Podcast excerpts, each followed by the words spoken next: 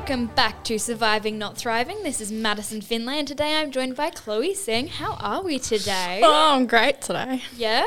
Um, and we're also joined by Madison Knighton, and that's Madison with one D. Oh, it is. It's very important that it's one D. Of course. And that's Yeah. that's obviously not to do with anything related to your obsession with uh, Harry Styles and the crew. No, no, not not at Not at all. all, How no. did you how how would how did you get that out of No. there? I don't know.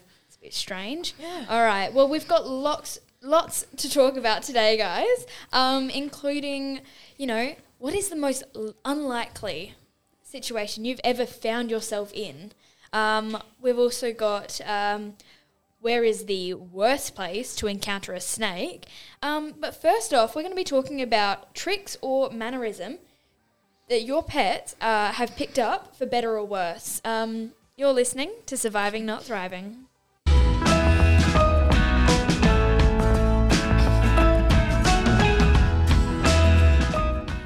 Now, Chloe, what tricks or mannerisms have your pets picked up on uh, from you for better or worse?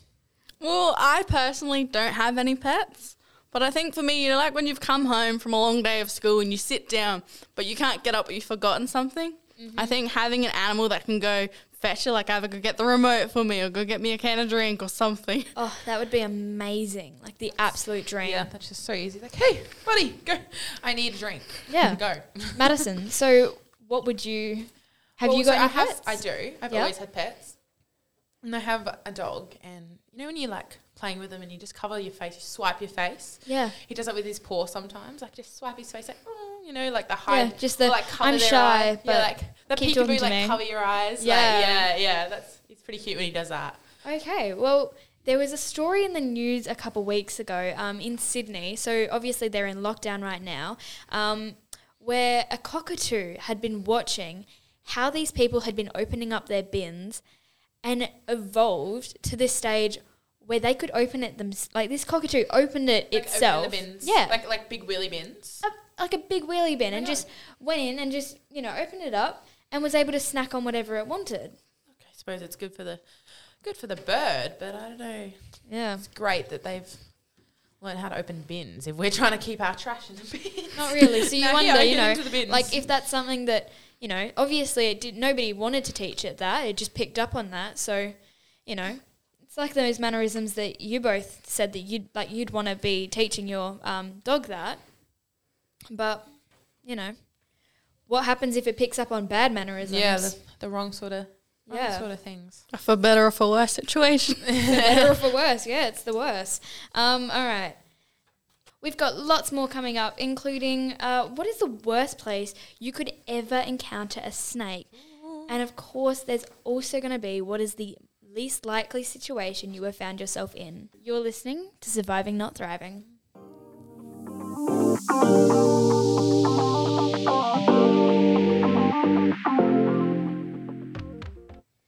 Okay.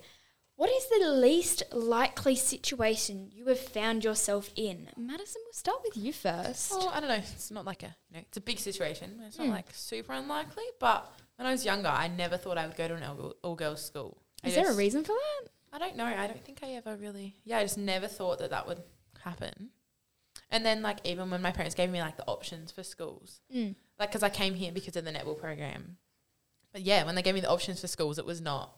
Besides the netball program, I was it was not my top. You know, Yeah. out of the options I had. But no, I think it's good. Yeah, Wow, I think it's yeah. it was just not what Just I was strange. expecting all through primary school. You know, Yeah. it's just like. No, it'd just be the same, just like this, you know? Mm, not quite. No, not really. Uh, Chloe, what about you? What is the most unlikely situation you found yourself in, either recently or in the past?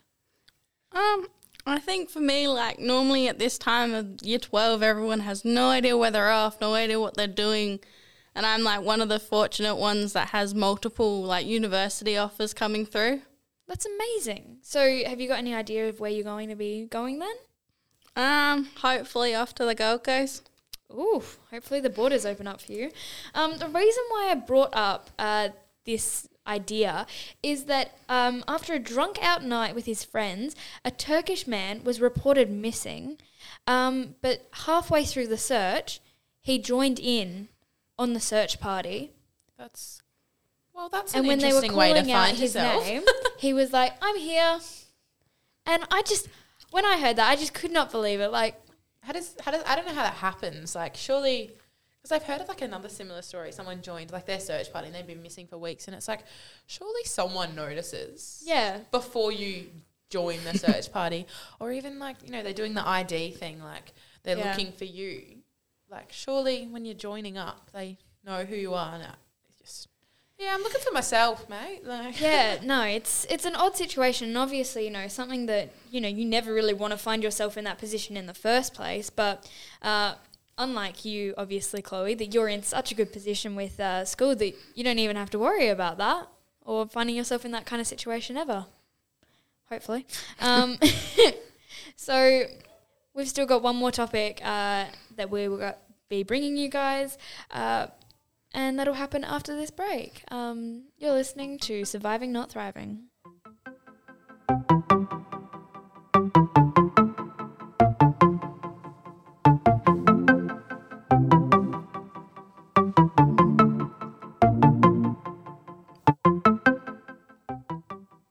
Okay, now this one, you know, could cause a couple listeners to get their heebie jeebies or whatever. Um, but what is the worst place that you could ever encounter a snake? Now there are some, you know, opposing opinions here, and I definitely know where the worst place it would be for me. But Chloe, what what would the worst place to ever find a snake be for you? I think for me, it would be finding one in the toilet. Like you unexpectedly sit and there's something in there. Mm, it just tickles you. feel it on the back of your leg. Yeah, I don't think I don't think that's something I would like. No, either. definitely not. No. Very unexpected Yeah, and no. horrifying. I know, a lot of people have major fears of snakes, and I'm not scared of snakes. Yeah. But there are situations you do not want to be in with a snake. no, definitely No. not. So what would yours be? Yeah, so you know when you're driving, and it's like this theory, like if you hit only run over like part of a snake, it like curls itself into your car, Yeah. like into the bottom of your car. I feel like that would be like the scariest thing. Like you're driving, and you're like, oh my god, I'm gonna hit a snake, and then you like hit it, and you're like, oh my god, I didn't mean to. Like you're going so fast, but then you're like, it's fine, it's dead. Like it's you know, it's too bad. And then like you get to your stop, and you get out the car, and there's a snake just gets off your car. Like I don't think that's really something I would like to be a part of. Definitely not. No. Yeah. Well, this woman um, was horrified when she found a snake had given birth to 17 reptilian children underneath her bed. I I would be horrified. Yeah, I, that's that's not I a good cannot one either. even- I want to like under I'd your bed. move- Like, do you not realize I'd move a out. snake, let alone I would 18 leave the country. There would there is no way that I'm sticking around Gone. after that. I just Keep burn it bed. down. like that is the just bed. so unexpected. Like you know, you go to bed to be, you know, f- to feel safe and everything, and Your shock of safe a haven is taken over. Rept- Yeah. reptile park under your bed. Oh no, Yeah. not for me. Charge Fun admission? yeah, definitely. Oh, I have to agree with you, Chloe. Like you know, bed and the toilet. You know, they're they're safe places. They should be. I. mm, They are a sacred space. They are a sacred space here. me and only me. allowed. like you know unfortunately that's all we have time for today uh, my name is madison i'm here with chloe and madison as well. Um, With thank 1D. you yeah with one day. Um, thank you so much for joining us here on surviving not thriving. Uh, if you'd like to hear more episodes uh, from st mary's college you can check them all out in the school's own podcast page at archgradio.com uh, this, prod, uh, this podcast was produced by surviving not thriving.